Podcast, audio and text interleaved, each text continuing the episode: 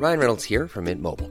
With the price of just about everything going up during inflation, we thought we'd bring our prices down. So to help us, we brought in a reverse auctioneer, which is apparently a thing.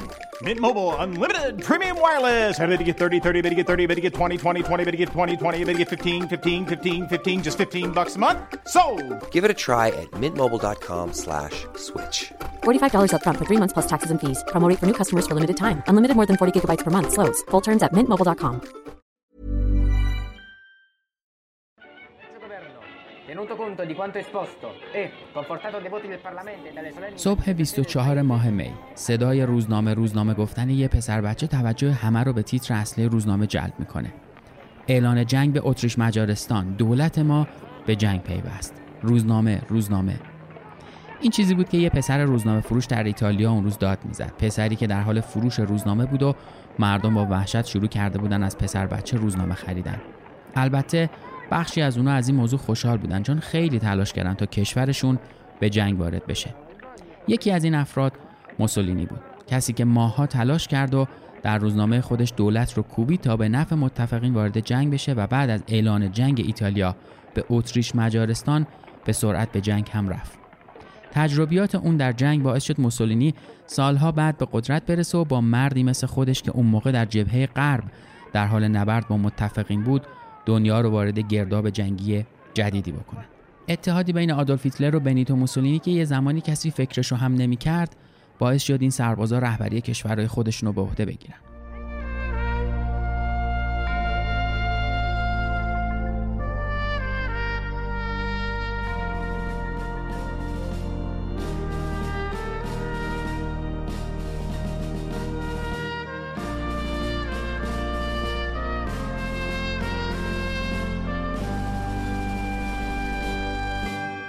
سلام من احسان طریقت هستم و شما دارید به دوازدهمین قسمت از پرونده جنگ جهانی اول گوش می‌کنید. خیلی خوشحالم که با یه قسمت دیگه هم در خدمتتون هستیم و امروز می‌خوایم بریم به جایی در دوردست های قاره سبز و گشتی بزنیم در میان کوها و اتفاقهای جنگ جهانی اول. امروز قراره درباره بخش های دیگه از تاریخ جنگ جهانی اول بیشتر بشنویم و بریم به جایی سر بزنیم که اسم این قسمت رو به خاطر این گذاشتیم از آلپ تا بین النهرین. برای شناختن خودمون باید به تاریخ نگاه کنیم. قدم زدن دور نقش جهان اصفهان کنار دیوار برلین یا دور تاق پیروزی پاریس به ما کمک می‌کنه که تاریخ رو بهتر بشناسیم. برای شناختن خودمون هم باید سفر بکنیم و به ذهنمون اجازه بدیم که ایده های جدید رو کشف بکنیم. فلایتیو به شما کمک می‌کنه تا سفر راحت تری رو تجربه بکنید. می‌تونید هر چیزی که برای سفر خودتون نیاز دارید از پرواز و هتل گرفته تا ویزا و پشتیبانی شبانه روزی رو در فلایتیو پیدا بکنید. با فلایتیو فقط به تجربه کردن و کشف ایده های جدید فکر کنید.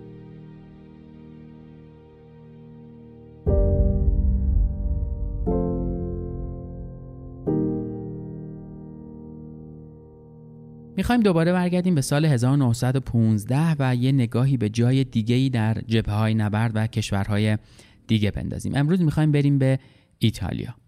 سال 1915 اتفاقی عجیب تو جنگ جهانی اول افتاد. ایتالیایی که جزو محور سگانه آلمان، اتریش، مجارستان بود، یک دفعه به اونها اعلان جنگ کرد.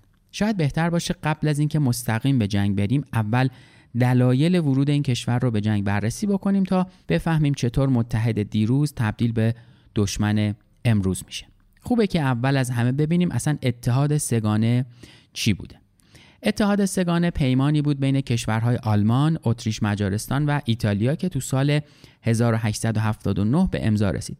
طی این پیمان نامه هر سه کشور متحد شدند که در صورت حمله به هر یک از طرفین باید به کشور متخاصم اعلان جنگ بشه. اما یکی از مفاد این پیمان نامه تضمین می‌کرد در صورت حمله روسیه به اتریش مجارستان ایتالیا موظف نیست به جنگ وارد بشه. در کل میشه گفت که این پیمان برای مقابله با فرانسه طراحی شده بود و کشور هدف اصلا فرانسه بوده.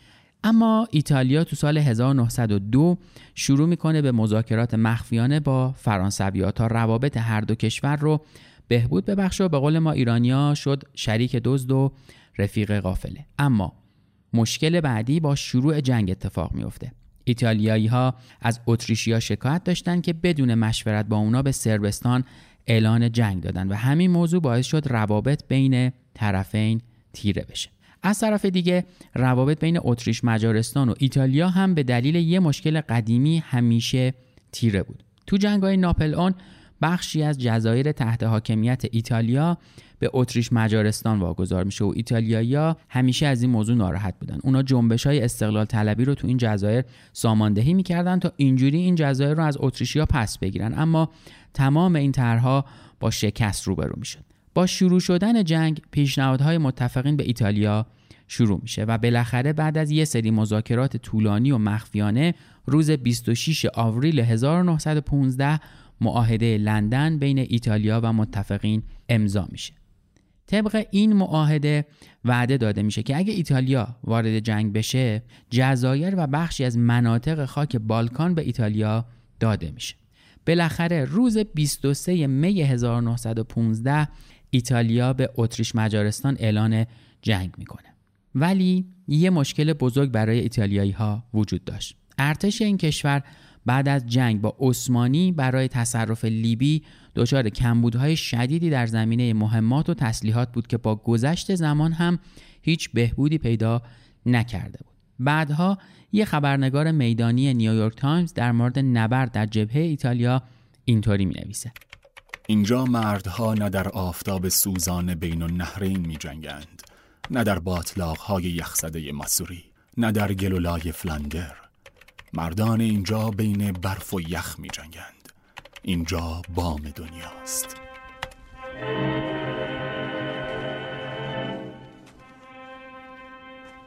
Se non la vincerete, avrete odiato la vostra patria. Questa compagnia scriverà la storia. Siamo la colonna dei mille.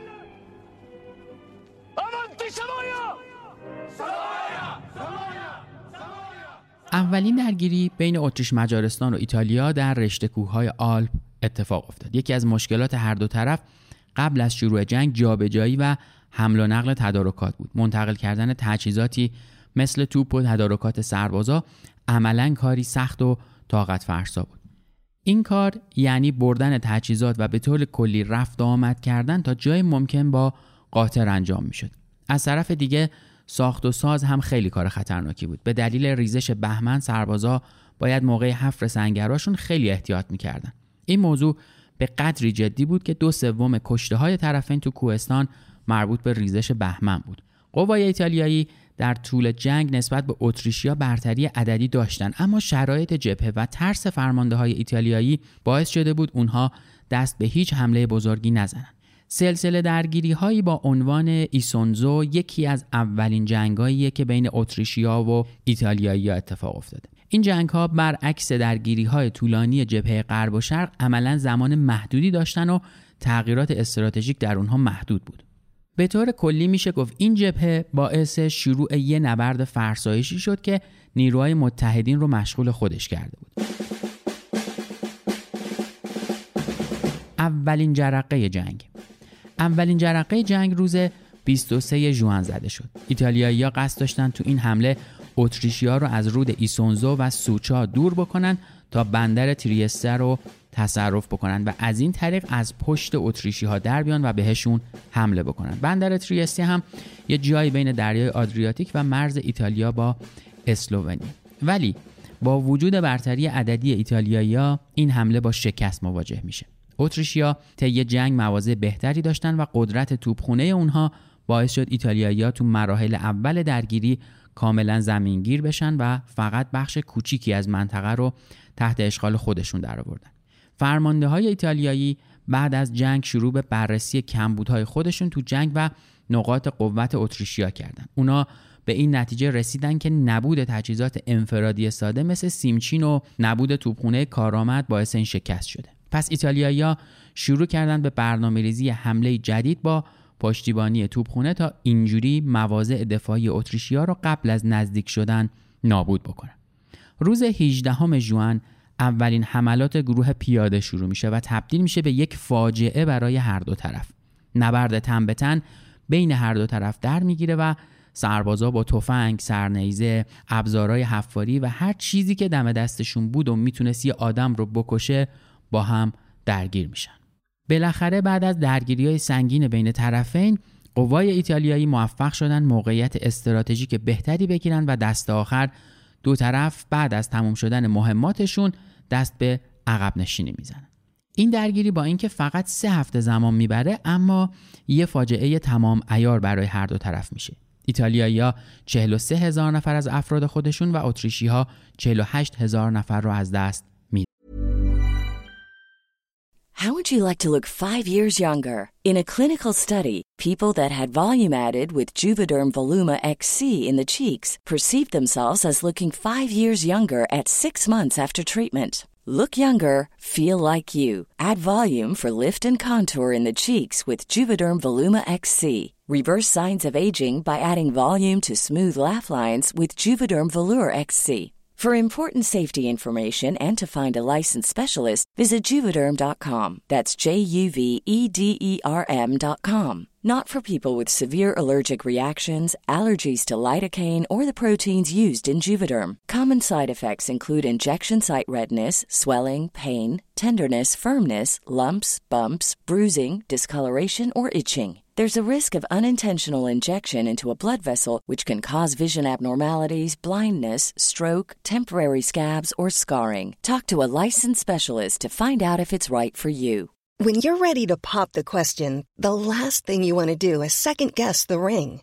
At Bluenile.com, you can design a one of a kind ring with the ease and convenience of shopping online. Choose your diamond and setting. When you find the one, you'll get it delivered right to your door. Go to Bluenile.com and use promo code LISTEN to get $50 off your purchase of $500 or more. That's code LISTEN at Bluenile.com for $50 off your purchase. Bluenile.com code LISTEN. بعد از دومین نبرد ایسونزو هر دو طرف تصمیم گرفتن شروع عملیات رو کمی به تعویق بندازن تا تلفات شدیدی که متحمل شده بودن جبران بشه. فرمانده های ایتالیایی تو این فرصت شروع به بررسی تاکتیک های جدید و تجهیز بهتر سربازای خودشون می‌کنن. اونا بعد از بررسی نقاط ضعف خودشون درخواست کلاه خودهای بیشتر و توپهای قوی تر میدن. با همین جمله به نظرم میشه فهمید که چرا اول این اپیزود گفتیم سربازای ایتالیایی تسلیحات خوبی نداشتن. اونا به غیر از توپ حتی در زمینه کلاه خود هم کمبود داشتن و همین نشون میده که ارتش ایتالیا در اوایل جنگ اصلا آمادگی شرکت در همچین درگیری و نبردهای بزرگی رو نداشته. با رسیدن بخش کمی از نیازهای ارتش کادورنا تصمیم می‌گیره حملات خودش رو شروع بکنه. اون قصد داشت سرپل اتریشیا یعنی گوریزیا و تولمین رو به تصرف خودش در بیاره و با پخش کردن نیروها از قدرت آتیش توبهای اتریشی ها کم بکنه. یکی از مشکلات بزرگ هر دو طرف و مخصوصا طرف ایتالیایی پستی بلندی زمین بوده. ایتالیایی برای حمله باید از زمین های صعب العبور و سنگرهای اتریشی که دست بالاتری نسبت به اونها داشتن میگذشتن که همین باعث افزایش تلفات برای قوای ایتالیا میشه. ایتالیایی که توپ های بیشتری تهیه کرده بودن با یک گلوله بارون اولیه حملات خودشون رو شروع می‌کنن. ساعات اولیه همه چیز خوب بود و طرحهای کادورنا کاملا داشت با موفقیت عملی می‌شد که یه اشتباه کوچیک باعث شد همه چی خراب بشه و شکست بخورن کمبود اطلاعات کادورنا از مناطق عملیاتی باعث شده بود که سوت زاربوریوویچ مارشال اتریشی از موقعیت استفاده بکنه و با جابجایی سریع نیروهای خودش دست به یه ضد حمله بزنه. این حرکت باعث میشه که قوای ایتالیایی که آشنایی زیادی با منطقه نداشتن قافلگیر بشن و دست به عقب نشینی بزن. ارتشای دوم و سوم اما مقاومت بیشتری از خودشون نشون میدن. ارتش دوم موفق میشه مواضع خودش رو در کوهستان برای مدت کوتاهی حفظ بکنه تا ارتش سوم با دور زدن اتریشیا اونا رو وادار به عقب نشینی بکنه. بازم اینجا کمبود شناخت از منطقه کار دست ایتالیایی میده و ارتش سوم در حالی که قصد داشته خودش رو به پشت ایتالیایی برسونه به طور کامل نابود میشه. با رسیدن خبر این شکست به ارتش دوم اونا هم دست به عقب نشینی می‌زنن و این نبرد با پیروزی طرف اتریشی تموم میشه. بعد از این شکست کادورنا در ایتالیا مورد حمله روزنامه ها و مردم قرار می‌گیره. مجلات از ضعف اون در فرماندهی می نویسن و اعتقاد داشتن بیکفایتی اون باعث از بین رفتن روحیه بالای سربازای ایتالیایی شده Il conte Luigi Cadorna è il capo di Stato Maggiore dell'esercito italiano dal luglio 1914 al novembre. تا اینجا هی اسم کسی به اسم کادورنا رو شنیدیم اما چیز زیادی دربارهش من نگفتم. بیایید یکم با لویچی کادورنا بیشتر آشنا بشیم. لویچی کادورنا تو سال 1850 به دنیا میاد و تو 15 سالگی به عضویت آکادمی نظامی تورین در میاد. اون به دلیل استعداد بالای خودش به سرعت ترفیع درجه می‌گیره و به عنوان افسر دوم توپخونه مشغول به خدمت میشه. کادورنا به سرعت تو ارتش رشد می‌کنه که دلیل این رشد هم پدرش بوده. اون با کمک پدرش پیشرفت چشمگیری داشته و حتی در سال 1908 برای سمت رئیس ستاد کل ارتش انتخاب میشه اما به دلیل مشکلات سیاسی اون از قبول مسئولیت سرباز می‌زنه و تا سال 1914 به عنوان فرمانده در ارتش خدمت می‌کنه. طی جنگ جهانی اول کادورنا کارهای نسبتا خوبی انجام میده تا اینکه بعد از محاصره شدن ارتش دوم ایتالیا ارتش خودش رو رها می‌کنه و فرار می‌کنه. دست به فرار می‌زنه. از میدون دور میشه. با تموم شدن جنگ جهانی اول اما کادورنا مورد حمله جامعه ایتالیا قرار می‌گیره و از سمت خودش برکنار میشه. اون حتی در آستانه محاکمه شدن هم قرار می‌گیره تا اینکه یه شانسی میاره و با به قدرت رسیدن موسولینی ورق به نفع کادورنا برمیگرده و اون تا پایان عمرش به سمت فیلد مارشال ارتش ایتالیا باقی میمونه. اما برگردیم به موضوع خودمون که داشتیم تعریفش می‌کردم. بعد از یه درگیری کوتاه که به عنوان چهارمین نبرد ایسونزو شناخته میشه نیروهای ایتالیایی موفق میشن با حملات سنگین توپخونه‌ای اتریشیا رو مجبور به عقب نشینی بکنن. تلفات این درگیری کوتاه برای هر دو طرف زیاد بوده و هر دو طرف مجبور بودن برای جبران این تلفات تا مدتی دست به حمله نزنن. کادورنا بعد از چهار تلاش ناموفق برای عبور از رودخونه سوچا یا به اسم دیگه اون ایسونزو هشت لشکر جدید رو ساماندهی می‌کنه و آماده میشه تا با برتری عددی قوای دشمن رو شکست بده. با این وجود نبود یه استراتژی درست کار رو برای اونها سخت می‌کنه. دلیل حمله عجولانه کادورنا هم فشار سران حکومتی بوده. اونا بعد از کنفرانسی به اسم شانتلی متحد که بین متفقین برگزار شده بود دستور حمله سریع به اتریشیا رو دریافت می‌کنن تا اینجوری از فرستادن نیرو و تجهیزات از اتریش به جبهه وردن جلوگیری بشه. اما اینجا ببینیم کنفرانس شانتلی چیه. توی این کنفرانس که عنوانش هست کنفرانس شانتلی متحد ایتالیا مجبور به حمله عجولانه میشه. اما چرا؟ قبل از ادامه ماجرا باید ببینیم که این اتفاقی که در این کنفرانس افتاده چرا به ضرر ایتالیایی ها تموم میشه. کنفرانس شانتلی یا بهتر بگم کنفرانس های شانتلی مجموعه از سه کنفرانس بودند که بین سالهای 1915 و 1916 توسط متفقین برگزار میشه. اسم این کنفرانس به دلیل جایی که در اون جلسات برگزار میشه یعنی شهر شانتلی فرانسه انتخاب شده بوده. این کنفرانس با حضور نماینده های از فرانسه، انگلستان، روسیه، بلژیک، ایتالیا و سربستان برگزار می شد که مهمترین هدفش ایجاد هماهنگی بین متفقین بوده. اونا تو این جلسات روی این موضوع تاکید داشتن که باید حمله ها برنامه ریزی شده و به صورت همزمان انجام بشه تا با این حرکت قدرت ماشین جنگی دولت های مرکزی علل خصوص آلمان کم بشه. پس با فهمیدن اینکه این کنفرانس چه نقش مهمی در حملات متفقین داشته بیایید برگردیم به خط زمانی جنگمون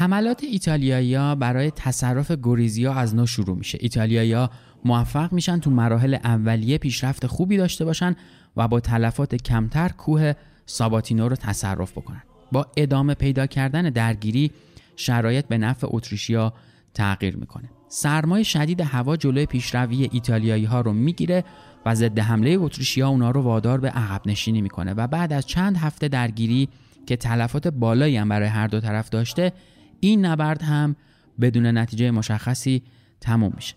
توی پرانتز یه چیزی اضافه بکنم که احتمالا بهش توجه کردید. تعداد زیادی نبرد بی حاصل در جنگ جهانی اول اتفاق میفته می‌بینید دیگه تو همین دو سه قسمت حداقل به چند تا نبرد طولانی با تلفات بالا مثل نبرد سوم که نزدیک به یه میلیون کشته به جا گذاشته و هیچ نتیجه ای هم نداشته در موردشون صحبت کردیم و خیلی عجیبه دیگه. در یک جنگ این همه اتفاق بی حاصل اما پر از تلفات. برگردم به حرفمون و پرانتز رو ببندم. کادورنا بعد از تجدید قوا تصمیم می‌گیره برای بار دوم به شهر گوریزیا حمله بکنه. روز 6 آگوست حملات ایتالیایی ها شروع میشه. اونا بعد از نبردهای تن به تن خونین موفق میشن جاده منتهی به شهر رو تحت کنترل خودشون در بیارن و نیروهای اتریشی رو مجبور به عقب نشینی بکنن. برویویچ که می‌بینه نیروهای اونها در حال عقب نشینیان سریعا درخواست قوای کمکی می‌کنه. ولی یه اتفاق به کمک ایتالیایی میاد و اون تهاجم بروسلفه بعد از حمله روزها به شرق اتریشیا تمام قوای کمکی خودشون رو به شرق میفرستن و کمک به جبهه ایتالیا عملا غیر ممکن میشه. با ادامه پیدا کردن درگیری پشتیبانی بهتر توپخونه و برتری عددی به کمک ایتالیایی میاد. اونا موفق میشن بعد از چندین ساعت حملات توپخونه و درگیری تو جاده های منتهی به شهر بالاخره گوریزیا رو تصرف بکنن و با سقوط این شهر مواضع دفاعی اتریشیا تو اون منطقه به طور کامل از هم میپاشه. وضعیت برای طرف اتریشی اصلا خوب نیست. اونا مواضع دفاعی خودشون رو از دست داده بودن و کادورنا داشت خودش رو برای رفتن به سمت وین آماده می‌کرد. فکرشو بکنید دیگه. اگه این اتفاق میافتاد شرایط جنگ کاملا در سال 1916 به نفع متفقی می‌شد. اما کادورنا اینجا کمی از واقعیت دور میشه. برویویچ که می‌دونست با نرسیدن قوای کمکی به احتمال زیاد شهر سقوط می‌کنه از قبل دستوراتی برای ساخت مواضع دفاعی تو کوهستانهای اطراف شهر و مخصوصا جاده منتهی به وین رو صادر کرده. با تصرف شهر کادورنا دستور حرکت نیروها به سمت وین رو صادر می‌کنه. اون کاملا از پیروزی خودش و تارومار شدن قوای دفاعی اتریشیا اطمینان داشته و همین موضوع هم باعث شکستش میشه. قوای ایتالیایی که در حال حرکت به سمت کوهستان بودن به طور ناگهانی مورد حمله توپهای اتریشی قرار می‌گیرن. برتری موقعیت اتریشیا نسبت به ایتالیایی‌ها باعث میشه اونها تلفات سنگینی بدن و بعد از چند ساعت درگیری کادورنا که می‌بینه قواش دارن از بین میرن دستور توقف حمله رو صادر می‌کنه و به نیروهاش دستور میده مواضع خودشون رو در شهر مستحکم کنن. این عملیات اولین موفقیت بزرگ طرف ایتالیایی تا اینجای کار بوده و اونا تونستن بعد از چندین درگیری که فقط بهشون تلفات تحمیل شده بود باعث شده بود مردم از فرماندهی کادورنا ناامید بشن یه موفقیت استراتژی کسب بکنن و جشن بگیرنش. سقوط این شهر باعث می‌شد حتی وین هم در معرض خطر قرار بگیره و به دلیل کمبود نیرو تو جبهه غربی اتریشیا عملا کاری نمی‌تونستن انجام بدن. با قاطعیت میشه گفت دفاع خوب برویویچ باعث نجات وین میشه و اگر اون قبل از جنگ مواضع خودش رو در کوهستان مستحکم نکرده بود شرایط برای اتریشیا و متحد اونها یعنی آلمان بد می شده.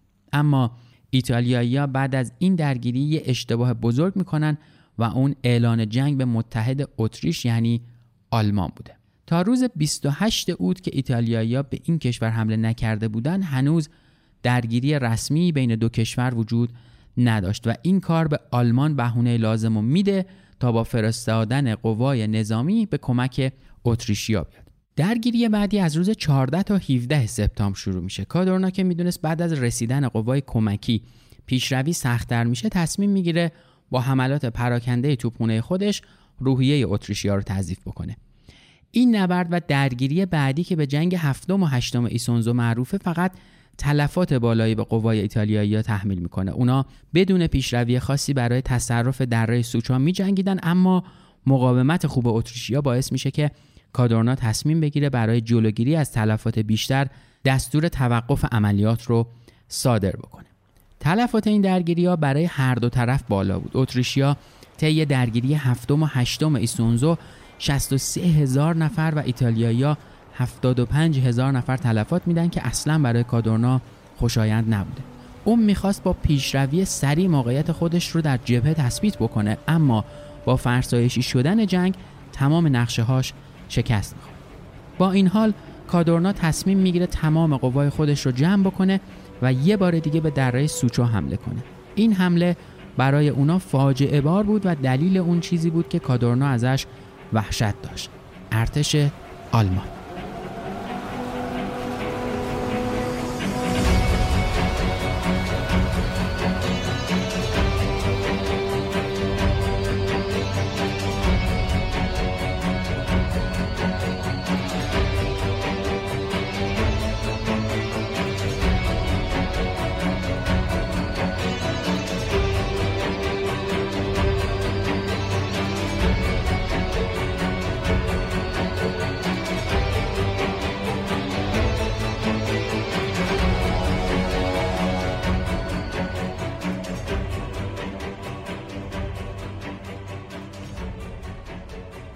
بعد از درگیری های سنگین نبرد هفتم و هشتم ایسونزو اتریشیا از آلمانیا درخواست کردند و آلمانی ها که ترسیده بودند متحد اونها شکست بخوره به سرعت دست به تجهیز و ارسال قوای کمکی میزن نتیجه این درگیری کاملا چشمگیر بود. اتریشیا موفق شدند با کمک آلمانیا حملات نیروهای ایتالیایی رو متوقف بکنن و با ضد حمله های خودشون اونها رو به عقب نشینی وادار کنن تلفات این نبرد برای قوای اتریش 2382 نفر کشته و 2785 نفر کشته هم برای ایتالیایی بود. با این شکست کادورنا که احساس خطر کرده بود تصمیم می‌گیره در فصل زمستون هیچ حمله جدیدی رو شروع نکنه و فقط تجدید قوا کنه. بریم به شروع سال 1917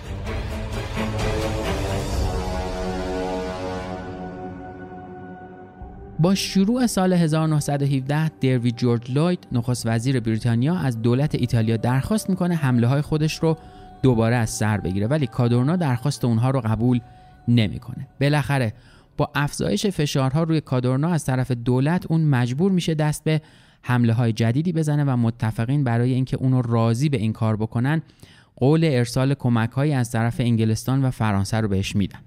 گلوله بارون دو روزه مواضع اتریشیا از 12 می شروع میشه و طبق برنامه قرار بود صبح روز 14 می حمله ایتالیایی به سنگرهای اتریشیا شروع بشه. ولی یه مشکل بزرگ وجود داشت و اون هم هوای مهالود صبح 14 می بود. ساعتهای اولیه پیشروی ها کند بود و آروم و قوای ایتالیایی به سختی می‌تونستن مواضع اتریشیا رو پاکسازی کنن. با بهتر شدن مه دوباره قررش توپهای ایتالیایی شروع میشه. اونا شروع به پیشروی می‌کنن و هر جا قوای دشمن مقاومت می‌کرد دست به گلوله بارون می‌زدن. وضعیت کاملا به نفع طرف ایتالیایی بود تا اینکه آلمانی ها دست به آتش متقابل می‌زنن و مواضع توپهای ایتالیایی رو گلوله بارون می‌کنن. با کمتر شدن آتش توپخونه ایتالیایی ها حالا نوبت به نیروهای پیاده می‌رسه. اونا تا الان کوه کوک و شهر زاگورا رو اشغال کردند و داشتن به سمت مواضع اتریشیا پیشروی می‌کردن. با رسیدن شب اتریشیا که می‌دونستن نیروهای ایتالیایی بعد از پیشروی طولانی نیاز به استراحت دارن دست به ضد حمله می‌زنن. این پاتک باعث میشه ایتالیایی مجبور به عقب نشینی بشن اما در بخش شمالی اونا مقاومت بالایی از خودشون نشون میدن و با وجود حمله های سرسختانه قوای اتریشی اونا مجبور به توقف حمله میشن.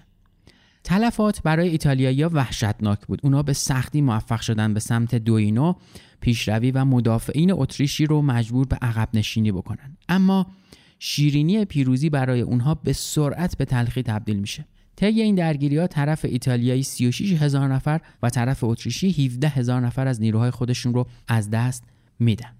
کادورنا که می‌دونست روحیه نیروهاش از بین رفته تصمیم می‌گیره که عملیات جدید رو برنامه ریزی بکنه. اون می‌خواست با یه حمله کوچیک به خطوط دفاعی اتریشیا اونا رو وادار به عقب نشینی بکنه. اما این یه ریسک خیلی خیلی بزرگ بوده براش. اگر این حمله با شکست مواجه می‌شد روحیه سربازای ایتالیایی به طور کامل نابود می‌شد. کادورنا برای اینکه شانس موفقیت خودش رو بیشتر بکنه سه چهارم نیروهاش رو در نزدیکی رود سوچا مستقر می‌کنه و با 600 توپ آماده پشتیبانی از این عملیات میشه. بعد از گلوله بارون اولیه حملات ایتالیایی شروع میشه. حمله های پی در پی اونا به خطوط دفاعی اتریشیا باعث خستگی سربازا میشه و همه انتظار داشتند با موج بعدی خطوط دفاعی اتریشیا از هم بپاشه. ولی سربازای ایتالیایی هم به همون اندازه خسته و بیروحیه بودن. کادورنا با دیدن این وضعیت فهمیده بود پیروزی براش ممکن نیست و برای جلوگیری از تلفات بیشتر تصمیم به عقب نشینی می‌گیره. بعد از این درگیری هر دو طرف تصمیم می‌گیرن برای جایگزین کردن نیروهای خودشون تا یه مدت عملیات جدیدی انجام ندن. اتریشیا که دیگه توان جایگزین کردن نیروهای خودشون رو نداشتن تصمیم می‌گیرن از آلمانیا درخواست نیروی کمک. Even when we're on a budget, we still deserve nice things. Quince is a place to scoop up stunning high-end goods for 50 to 80% less than similar brands. They have buttery soft cashmere sweaters starting at $50, luxurious Italian leather bags, and so much more. Plus, Quince only works with factories that use safe, ethical, and responsible manufacturing. Get the high-end goods you'll love without the high price tag with Quince. Go to quince.com/style for free shipping and 365-day returns. که بیشتری بکنن. به همین خاطرم امپراتور کارل شخصا به قیصر نامه می نویسه و بهش میگه اتریشیا توانایی جایگزین کردن قوای خودشون رو ندارن. اون به قیصر میگه در صورتی که برای اتریش نیروی بیشتری ارسال نشه شکست در جبهه ایتالیا حتمیه. هیندنبرگ هم بعد از شنیدن این درخواست اتریشیا تصمیم می‌گیره تعدادی فرمانده و چند لشکر به کمک اتریشیا اعزام بکنه. با ارسال این نیروها سرجم 9 تا لشکر اتریشی و 8 تا لشکر آلمانی تو جبهه مستقر و آماده درگیری میشن. در واقع در مجموع 353 هزار نفر نیرو و 2518 توپ در جبهه قوای مرکزی آماده حمله میشن. سمت دیگر ماجرا ایتالیایی موفق میشن با فرستادن نیرو و تجهیزات جدید در مجموع 257 هزار نفر و 1342 تا توپ و آماده درگیری بکنن. هوای نامساعد و آماده نبودن بعضی واحدهای اتریشی شروع حمله رو به تأخیر میندازه و حمله تا روز 24 اکتبر 1917 طول می‌کشه. اما بالاخره با آماده شدن شرایط حمله اولیه با توپ شروع شد. آلمان ها با گازهای شیمیایی کلور و صلیب سبز که تو اپیزود قبلی براتون دربارش صحبت کردم حمله های اولیه خودشون رو انجام دادن. اونا تو همین حین با استفاده از توپ و خمپاره اندازای خودشون سیم خاردارهای طرف مقابل رو هدف می گرفتن. اینجا بود که واحدهای طوفان وارد عمل شدن. اونا با مسلسل و شعله افکنهای خودشون مواضع ایتالیایی ها رو پاکسازی می‌کردن و ایتالیایی ها که خطوط دفاعشون از بین رفته بود به سرعت دست به عقب نشینی زدن. با عقب نشینی قوای ایتالیا پیشروی متحدین شروع شد. اونا تو روز اول 25 کیلومتر پیشروی کردن و مواضع ایتالیا شدیدا در معرض خطر بود. کادورنا که نمی‌خواست شکست بخوره هم درخواست عقب نشینی رو رد می‌کرد و می‌خواست هر طور که شده مواضع خودش رو حفظ بکنه تا اینکه پیشروی های بیشتر آلمان بالاخره باعث شد اون دستور عقب نشینی رو صادر بکنه. این حرکت باعث شد نیروهای ایتالیایی که داشتن محاصره می شدن به سرعت عقب نشینی بکنن و تلفاتشون کمتر بشه. با این حال عقب نشینی ها ادامه پیدا کرد تا بالاخره یک اتفاق مانع پیشروی متحدین شد. اون هم مشکل نرسیدن تدارکات به خط مقدم بود. اروین رومل فیلد مارشال آلمانی تو جنگ جهانی دوم و معروف به روباه صحرا تو این درگیری به عنوان افسر ارتش در خدمت ارتش آلمان بود. اون بعدها از وضعیت بد لوجستیکی و نرسیدن غذا به سربازا طی این درگیری انتقاد کرد و معتقد بود پیاده روی های طولانی باعث خستگی بیش از اندازه سربازها و ضعیف شدن اونها می‌شد. در مجموع طی 12 نبرد ایسونزو قوای محور 450 هزار نفر و طرف ایتالیایی 645 هزار نفر تلفات دادند. این درگیری ها علا رغم تلاشا و منابع عظیمی که در اون استفاده می‌شد برای طرف ایتالیایی دستاورد مهمی به همراه نداشت. اونا موفق شدن تو چند تا درگیری اتریشیا رو شکست بدن که با ورود ماشین جنگی آلمان به این درگیری ها عملا تمام پیروزی های ایتالیایی بدون نتیجه باقی بود.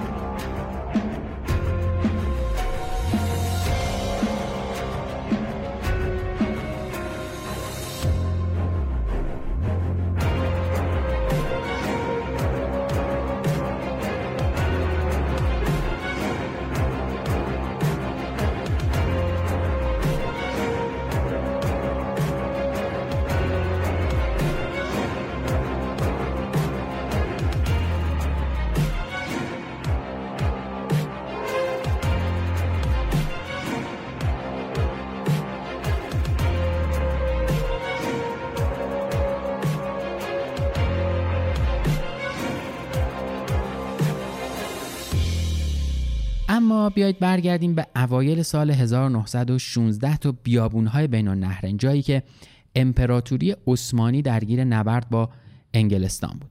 بین النهرین منطقه مهمی برای انگلستان بود. اونا که می‌خواستن از مستعمرهشون یعنی ایران و چاهای نفتی دفاع بکنن طی درگیریهایی از 1914 به شهرهای عثمانی در عراق حمله کردند. با این حال درگیری های قفقاز و گالیپولی باعث شد ترکا بیشتر قوای خودشون رو به اون مناطق بفرستن و همین موضوع باعث شد انگلیسی ها برای پیشروی در عراق آزادی عمل بیشتری داشته باشند. درگیری های سال 1915 برای عثمانی فاجعه بار بود. اونا طی این سال بخشای زیادی از خاک خودشون رو تو عراق از دست دادن و ژنرال های اونا به این نتیجه رسیدن اگه این منطقه از دست بره سقوط کشور هم حتمیه. طی درگیری های اون سال فرمانده نیروهای عثمانی تو عراق نورالدین پاشا بود. اون از ژنرالای آلمانی که برای کمک به نیروهای عثمانی اومده بودن پیروی نمی‌کرد و معتقد بود خودش بهتر می‌تونه ارتش رو مدیریت بکنه. همین موضوع هم باعث شد که انور پاشا در 20 ژانویه 1916 دستور برکناریش رو صادر بکنه. با برکناری نورالدین پاشا خلیل پاشا به سرعت جانشین اون میشه. مأموریت خلیل هم ساده است. شکستن مقاومت نیروهای انگلیسی که در کت محاصره شده بودند. محاصره تو این شهر از 5 دسامبر 1915 شروع شده بود و 25 هزار نفر از سربازای انگلیسی اونجا گیر افتاده بودند. انگلیسی ها مقاومت خوبی از خودشون نشون دادن و تصمیم گرفتن تا رسیدن کمک دست به مقاومت بزنن. اونا برای نجات سربازهاشون به سرعت تعداد زیادی نیرو به منطقه اعزام می‌کنن. با این حال یه مشکل وجود داره و اون هم پیاده راه رفتن طولانی در گرمای هوای عراق. بیابونای عراق جاده های کمی داشت و عملا استفاده از کامیون در اونجا اگر نگم غیر ممکن ولی خیلی خیلی سخت بوده. اونا باید از دجله تا کوت رو پیاده طی می‌کردن و در نزدیکی شهر مواضع عثمانی رو تصرف می‌کردن. تو جبهه مقابل خلیل پاشا همراه با 20 هزار سرباز تازه نفس به کت می‌رسه که دستور تقویت مواضع دفاعی رو در همون موقع صادر می‌کنه. اولین حمله انگلیسی ها روز 13 ژانویه شروع میشه. اونا تو مراحل اولیه عملیات به دلیل گرد و خاک نتونستن پیشروی بکنن و همین اتفاق باعث شد اصل غافلگیری برای اونا از بین بره. با کم شدن گرد و خاک حمله های نیروهای انگلیسی هم شروع میشه. اونا تصمیم می‌گیرن از دو جناح به قوای عثمانی حمله بکنن. اما یه تصمیم اشتباه باعث شکستشون میشه. فرمانده یکی از گروه ها تصمیم می‌گیره نیروهای خودش رو بچرخونه تا از پشت دشمن در بیاد. ولی این کار موفقیت آمیز نمیشه و اونا زیر گلوله بارون توپهای عثمانی قرار می‌گیرن. گروه دیگه هم وضعیت مشابهی داشتن. مانورهای اونها موفقیت آمیز نبوده و به طور عجیبی باعث میشه که بخشی از سربازها اصلا گم بشن. با رسیدن غروب مشخص میشه که حملات انگلیسی ها فقط برای اونا تلفات به بار آورده و پیشروی که نیروهای انگلیسی خیلی کوچیک و ناچیز به دست آورده بودن اصلا اهمیتی پیدا نمی‌کنه و مهم نبوده. فرمانده انگلیسی ها آیملر که از این حمله ناامید میشه دستور توقف حمله رو به طور کلی صادر می‌کنه. اونا تو این درگیری 1600 نفر از نیروهای خودشون رو از دست میدن و این در حالی بوده که ها فقط 527 نفرشون کشته میشن. بعد از این شکست درگیری ها تو بین النهرین برای مدت کوتاهی آروم میشه تا قوای هر دو طرف مخصوصا انگلیسی ها دست به تقویت خودشون بزنن. ولی تو همین زمان نبرد دیگه بین عثمانی و روسیه شروع میشه که برخلاف همیشه نه در خشکی بلکه در دریا اتفاق میفته جنگ دریایی برای عثمانیا خطرناکه. با وجود اینکه اونا نیروی دریایی خوبی با کشتی های متفاوت تو چندین کلاس داشتن اما نتونستن خیلی مقاومت بکنن. چون توان کشتیهاشون پایین و عمر عملیاتیشون بالا بوده و همین موضوع باعث میشه که این نیروها توانایی رویارویی با نیروی دریایی روسیه که شرایط بهتر و کشتی های مدرن تری داشته از دست بره و عملا اونها نتونن کار خاصی بکنن. اولین درگیری تو شهر کمال پاشا اتفاق میافته. طی این درگیری روسیه با یک عملیات آبی خاکی موفق میشه یکی از شهرهای عثمانی رو اشغال بکنه. از طرف دیگه ترکا که نمی‌خواستن این شهر رو از دست بدن چند کشتی به اون منطقه اعزام می‌کنن که بعد از یه درگیری کوتاه همشون توسط کشتی های روسی غرق میشن. با شکست عملیات دریایی ترکا دوباره از سمت خشکی دست به پیشروی می‌زنن و خودشون رو به نزدیکی شهر میرسونن. اما نیروهای روس که پشتیبانی توپهای بزرگ کشتی خودشون رو داشتن موفق میشن به راحتی سنگرهای ضعیف ترک ها رو نابود بکنن و بازم ضد حمله اونها با شکست مواجه میشه. با عقب نشینی ترک ها فرماندهی روس ها تصمیم می‌گیره تا با دور زدن مواضع اونها و پیاده کردن نیرو از پشت سر ترک ها رو در اون منطقه شکست بده. اما فرمانده روس ها تو این جنگ ژنرالی بود که حداقل برای ما ایرانیا کاملا آشناس و چهره شناخته شده ای داره. ژنرال ولادیمیر لیاخوف کسی که در زمان حکومت محمد علی شاه مجلس رو به توپ میبنده. بیاید یکم با این فرد بیشتر آشنا بشیم که طبیعتا آشنا هم هستیم اما یک کمی از جزئیاتش بیشتر بدونیم شاید بعد نباشه. ولادیمیر لیاخوف تو سال 1869 به دنیا میاد. بعضی از تاریخ نگارها معتقدن اون از یه خانواده قزاق کوبانی بوده. اون تو سال 1877 در سیوم آگوست به عنوان دانشجوی افسری به مدرسه نظامی الکسیفسکی وارد میشه. تو سال 1904 به عنوان رئیس کل ستاد لشکر سوم قزاقستان منصوب میشه. لیاخوف تو اولین انقلاب روسیه در سرکوب مردم نقش مهمی ایفا می‌کنه. تو یکی از این معمولیت ها دستور گلوله بارون شهر چیکولا رو با توپ صادر می‌کنه که منجر به کشته شدن دو نفر و زخمی شدن 16 نفر که شامل بچه ها و زن ها می شدن میشه. کلا این دوستمون به توپ بستن یه علاقه خاصی داشته انگار. کارش همینه دیگه. میره یه جایی یه چیزی رو به توپ میبنده برمیگرده. لیاخوف تو جوان 1906 به ایران میاد و فرماندهی کل قزاقهای این ناحیه رو به عهده می‌گیره و بعد مرگ مظفرالدین شاه تو سال 1908 محمد علی شاه لیاخوف رو به سمت فرماندار نظامی تهران منصوب می‌کنه. اون به سرعت اعلام حکومت نظامی می‌کنه و طرفدارای مشروطه رو که از این قانون پیروی نمی‌کنن با قوای لیاخوف درگیر میشن و یکم بعد هم که می‌دونیم دیگه با دستور محمد علی شاه لیاخوف مجلس رو به توپ میبنده. اون تا سال 1909 تو تهران میمونه و بعد از شکست محمد علی شاه تصمیم می‌گیره به روسیه برگرده تا از انتقام مشروط خواها در امان بمونه. لیاخوف تو جنگ جهانی اول تو منطقه قفقاز خدمت می‌کرده و بعد از شروع انقلاب روسیه به ارتش سفید میپیونده. لیاخوف طی چندین درگیری موفق میشه ارتش سرخ رو از باتومی به عقب برونه و سرانجام بعد از بازنشسته شدن تو سال 1919 در حومه همین شهر هم ساکن میشه. اما این آخر کارش نیست و در ظهر 29 آوریل 1920 به دست ای از بلشویک ها مورد حمله قرار می‌گیره و بعد از اصابت هفت گلوله و انتقالش به بیمارستان بالاخره همون شب از دنیا میره.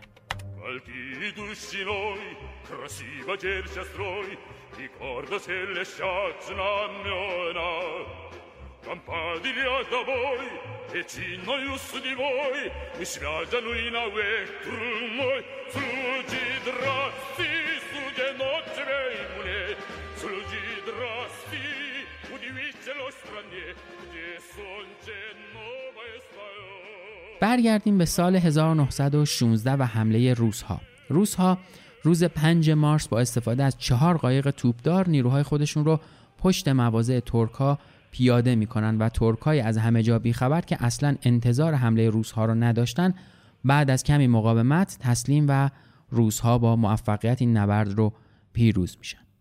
ولی تو همین زمان که ترک ها از روس ها شکست خوردن مقاومت انگلیسی ها در کوت داشت از بین می‌رفت. انگلیسی ها تلاش زیادی برای شکست محاصره و نجات سربازای خودشون از این وضعیت انجام میدن. اونا حتی از روس ها درخواست کمک کردن و ژنرال باراتوف همراه با 20 هزار نفر از افراد خودش از ایران راهی میشه. با این حال فرمانده قوای انگلیسی یعنی چارلز تاونشند بعد از چهار ماه محاصره و کمبود شدید تدارکات تو روز 29 آوریل 1916 تسلیم میشه. 13 هزار نفر از سربازای متفقین بعد از تسلیم شدن تاونشند به اسارت در میان و 1500 نفر از اونا با اسرای عثمانی که دست انگلیسی ها بودن مبادله میشن. خبر تسلیم شدن تاونشند برای انگلیسی ها وحشتناک اکثر ژنرالا این شکست رو تحقیر ارتش بزرگ انگلستان می‌دونستن و معتقد بودن اونا باید مقاومت بیشتری از خودشون نشون می‌دادن. این پیروزی باعث افزایش روحیه سربازای عثمانی میشه و باراتوف که متوجه تسلیم شدن قوای انگلیسی در کوت میشه همون وسط راه دوباره به ایران برمیگرده. اما انگار قرار نبود شیرینی این پیروزی برای ترکا طولانی بشه چون شورش اعراب بزرگترین ضربه رو بر پیکر ضعیف عثمانی وارد می‌کنه. بعد از تلاش های لورنس عربی و مکاتباتی که بین حسین ابن علی و مکماهون انجام میشه دولت انگلستان به حسین وعده میده تا بعد از شکست عثمانی از تشکیل یک کشور بزرگ عربی که از دمشق در سوریه تا دریای عدن ادامه داشته باشه حمایت کنه. این تضمین باعث میشه که حسین دست به شورش بزنه و با کمک سربازای انگلیسی که از مصر به حجاز اومده بودن ترکا رو از اونجا بیرون می‌کنه. با شروع این نافرمانی ها امپراتوری عثمانی تصمیم به تقویت مواضع خودش در حجاز می‌گیره و یکی از مهمترین شهرها برای عثمانی شهر مدینه بوده. دلیل این اهمیت هم بسیار زیاد وجود راه آهن حجاز به عثمانی. ترکا به سرعت نیروهای خودشون رو به این شهر میفرستن و این شهر رو با دوازده هزار سرباز و تدارکات فراوون آماده درگیری می‌کنن. با شروع درگیری نیروهای حسین متحمل تلفات شدید میشن و بعد از چند حمله بالاخره تصمیم بر این میشه که مدینه باید محاصره بشه. این حرکت باعث میشه که دوازده هزار نفر از سربازای دشمن به طور غیر قابل استفاده ای در مدینه موندگار بشن. اما یکی از نکته های جالب در خصوص این محاصره زمان محاصره است.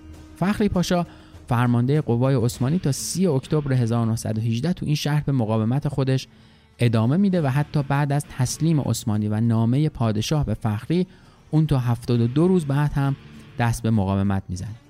بالاخره بعد از اینکه انگلیسی ها فهمیدن با قوای نظامی و راه مسالمت آمیز نمیشه فخری رو شکست داد به عده‌ای از سربازاش رشوه میدن. این راه مؤثر میفته و فخری بالاخره به دست نیروهای خودش دستگیر و محاصره مدینه تموم میشه. اما بعد از محاصره شدن مدینه نوبت به فتح مکه می‌رسه مقدس ترین شهر مسلمون ها که ملک حسین اعتقاد داشته حتما باید این شهر رو از ترکا پس بگیره با بیرون کردن بیشتر قوای نظامی در شهر توسط ترکا و فرستادن اونا به مناطق دیگه پادگان مکه عملا خالی شده بود و فقط هزار سرباز در شهر باقی مونده بودند. با اعلام ملک حسین ده جوان 1916 قیام اعراب به صورت شبانه شروع میشه و به سرعت 5000 نفر برای حمله به پادگانهای عثمانی جمع میشن. فرمانده ترکا که هنوز از ماجرا خبر بود با ملک حسین تماس می‌گیره و اون به فرمانده میگه که باید تسلیم بشه. اما فرمانده پادگان این پیشنهاد رو رد می‌کنه و حسین دستور حمله به پادگان رو صادر می‌کنه. با شروع حمله اعراب در روز بعد ترکها شکستهای سنگینی می‌خورن و بعد از چند هفته درگیری با رسیدن توپها وضعیت کاملا به نفع اعراب میشه اونا موفق میشن با نابود کردن دیوارای قلعه به داخل قلعه حمله بکنن و باقی مونده سربازای عثمانی که دیگه امیدی به درگیری نداشتن همشون تسلیم میشن. تو همین حین که عثمانی مشغول جنگ در حجاز بود روزها تصمیم می‌گیرن به شهر ارزنجان حمله بکنن. یودنیچ موفق میشه که طی چند درگیری شهرهای ارزروم و ترابزون رو بگیره و همین بهش کمک می‌کنه که سرعت بیشتری به خودش و نیروهاش بده تا اونها رو به آناتولی بفرسته. انور پاشا هم احساس خطر می‌کنه. وحی پاشا رو به اونجا میفرسته تا با یودنیچ مقابله بکنه. حمله های روزها به طور چشمگیری موفقیت آمیز میشه و ترکایی که دیگه روحیه‌ای براشون نمونده بود بعد از چند ضد حمله دست به عقب نشینی می‌زنن. با عقب نشینی ترکا تازه ابعاد تلفات برای طرفین مشخص میشه. ترکا طی این درگیری 34 هزار نفر کشته و اسیر میدن و اون طرف دیگه ماجرا روزها فقط 12 هزار نفر تلفات داشتن که نشونه یه شکست بزرگ برای ترکاست تو همین بین ترکا تصمیم بلند پروازانه ای می‌گیرن. اونا برای جبران شکست های خودشون تصمیم می‌گیرن که به کانال سوئز حمله بکنن. جایی که نیروهای عثمانی با فردریش فون کرسنشتاین آخرین حمله خودشون رو به کانال سوئز انجام میدن. در صورت موفقیت تو این نبرد ترکان می‌تونستن ضربه سختی به انگلیسی ها بزنن و در صورت شکست نابودی اونها در بین النهرین حتمی میشه. آخرین درگیری در صحرای سینا مربوط میشه به سال 1915 که توی اپیزود چاناقل غیر قابل عبوره براتون اونو به طور مفصل شهر دادم. این نبرد با پیروزی انگلستان به پایان می‌رسه چون ترکا نیروهای خودشون رو برای مقابله با قوای متفقین به چاناقله برده بودن. از طرف دیگه با شروع قیام سنوسی ها در همون سال انگلیسی ها درگیر سرکوب این قیام میشن و حمله به سوئز تا نابودی کامل این قیام امکان پذیر نمیشه. با شروع سال 1916 انگلیسی ها دست به پروازهای شناسایی زیادی در صحرای سینا می‌زنن و متوجه میشن که تعداد سربازای عثمانی در منطقه سینا بسیار کم شده و این حجم از نیرو قدرت بالایی رو در اون منطقه دیگه نداره.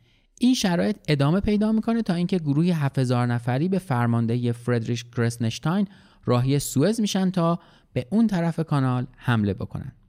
تو پاسخ به این حرکت انگلیسی ها حضور نظامی خودشون رو در منطقه افزایش میدن و با عبور تفنگدارهای نیوزلندی و تیپ سواره مخصوص یومانری از کانال در صحرای سینا استقرار پیدا می‌کنه. با این حال هیچ کدوم از طرفین دست به حمله جدیدی نمی‌زنن چون گرمای طاقت فرسای صحرا اجازه حرکت به هیچ کدوم رو نمیده تا اینکه بالاخره عثمانی تصمیم می‌گیرن یه حرکتی انجام بدن.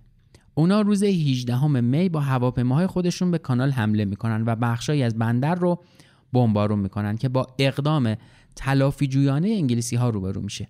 نیروهای انگلیسی طی حملات تلافی جویانه خودشون تمام پایگاه های عثمانی رو که در غرب سینا قرار داشتن رو بمبارون می‌کنن و بعد از این کار حملات هوایی به پایان می‌رسه. بالاخره روز چهارم آگوست اولین درگیری بین طرفین شروع میشه. نیروهای عثمانی و آلمانی ساعت دوازده شب حمله های خودشون رو به مواضع انگلیسی ها شروع می‌کنن. اولین درگیری اونا با قوای استرالیایی بود و سربازای عثمانی موفق شدن با دور زدن اونا طی ساعتهای اولیه درگیری واحدهای استرالیایی رو وادار به عقب نشینی بکنن. اما این نیروها قرار نبود به همین راحتی عقب نشینی کنن. اونا طی نبردهای گالیپولی تجربه بالایی کسب کرده بودن و موفق شدن با پشتیبانی سواره های سبک دفاع جانانه ای از خودشون نشون بدن. سواره های استرالیایی در ادامه نبرد جناح چپ عثمانی رو وادار به عقب نشینی می‌کنن و فقط جناح راست باقی میمونه. جناح راست با موقعیت خوبی که داشت برای سواره ها مشکل ساز میشه. اونا توی کوه موزه گیری می‌کنن و سواره های استرالیایی برای رسیدن به اونا راه سختی رو در پیش می‌گیرن. فرمانده ترک ها که فهمید وضعیت برای اونها خوب نیست دستور حملات توپخونه ای رو صادر می‌کنه. با شروع این حمله ها قوای متحدین تونستن دوباره پیشروی بکنن ولی بازم دفاع متراکم استرالیایی باعث شد حملات اونها شکست بخوره. با شکست دوباره نیروها فرمانده متحدین دستور شلیک بدون توقف توپها و بمبارون هواپیماها رو صادر می‌کنه. اون قصد داشت با این کار خطوط دفاعی متراکم دشمن رو نابود بکنه تا نیروهای عثمانی از سواره ها عبور بکنند. اما سمت دیگه جبهه فرماندهی نیروهای استرالیایی تصمیم می‌گیره دست به ضد حمله بزنه. اون دستور جمع شدن واحدها را در خط مقدم صادر می‌کنه و روز چهارم آگوست ضد حمله قوای استرالیایی و نیوزلندی شروع میشه. تفنگدارای نیوزلندی با پشتیبانی توپ ها تونستن پیشروی خوبی داشته باشند و ترک هم ساکت ننشستن. اونا دست به اقدام متقابل زدن و به نیروهای مهاجم استرالیایی حمله کردن. چند ساعت این نبرد طولانی ادامه پیدا می‌کنه و بالاخره پشتیبانی توپخونه به کمک استرالیایی ها میاد. اونا تونستن مقاومت ترک ها رو در هم بشکنن و با ورود سواره ها اونا رو وادار به عقب نشینی بکنن. با عقب نشینی ترک ها انگلیسی ها موفق شدن خودشون رو به شهر کلیدی رومانه برسونن و با سقوط این شهر راه آهن کلیدی منطقه به دست متفقی میفته و منبع آب ترکا از دست خارج میشه این پیروزی تازه اول کار بود و فرمانده های انگلیسی در عرض 24 ساعت 50 هزار سرباز را برای ادامه عملیات به رومانه میفرستند.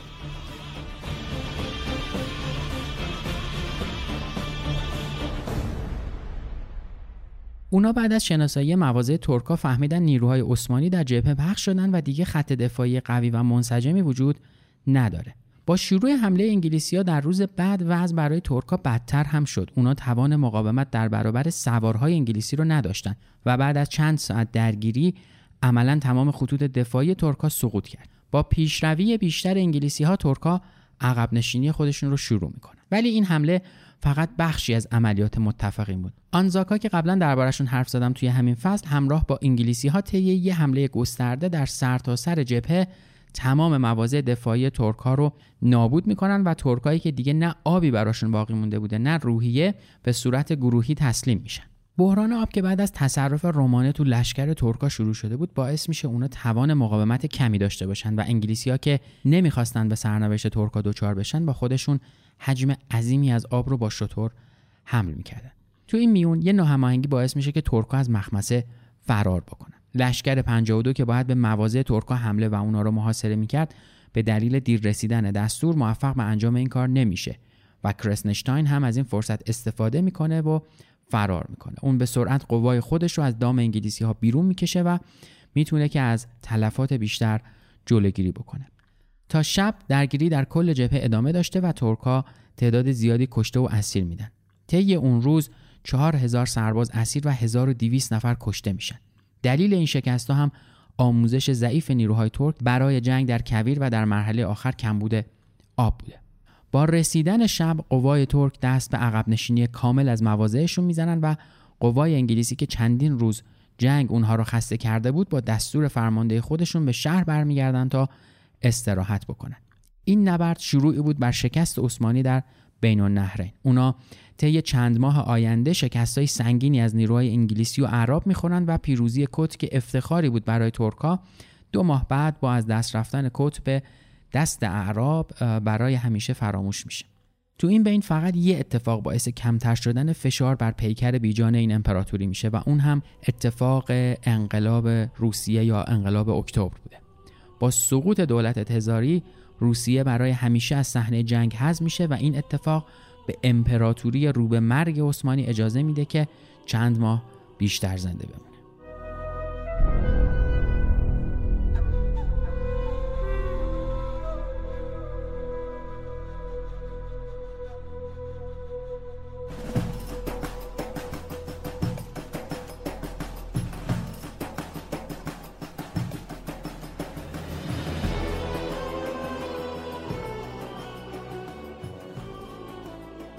خب دوستان چیزی که شنیدید اپیزود دوازدهم پرچم سفید از فصل جنگ جهانی اول بود. قسمتی که ما سعی کردیم یه بررسی از جنگ کوهستان های آلپ تا کویرهای بین النهرین رو داشته باشیم. نبردهایی که باعث میشه قوای متحدین تو اروپا درگیر نبرد فرسایشی بشن و از سمت دیگه هم قیام اعراب و حمله های بیشتر روسیه و انگلیس رو در تحلیل رفتن قوای عثمانی بررسی کوتاهی کردیم. خیلی ممنون که این قسمت رو هم گوش کردین. این قسمت رو من با کمک حسام موسوی و الیاس گرجی براتون آماده کردم که زحمت متن از طرف حسام و edit از الیاس بود. خیلی خیلی ممنونم از هر دوتاشون از اسپانسر این دو قسمت اخیر پادکست پرچم سفید. یعنی فلایتیو هم خیلی ممنونم که کنار پادکست ما بودن و ما رو همراهی کردن. پادکست پرچم سفید درباره یکی از سیاه ترین اتفاقهایی که در تاریخ بشر رخ داده و میلیون ها نفر کشته زخمی و آواره به جا گذاشته. موضوعی به نام جنگ.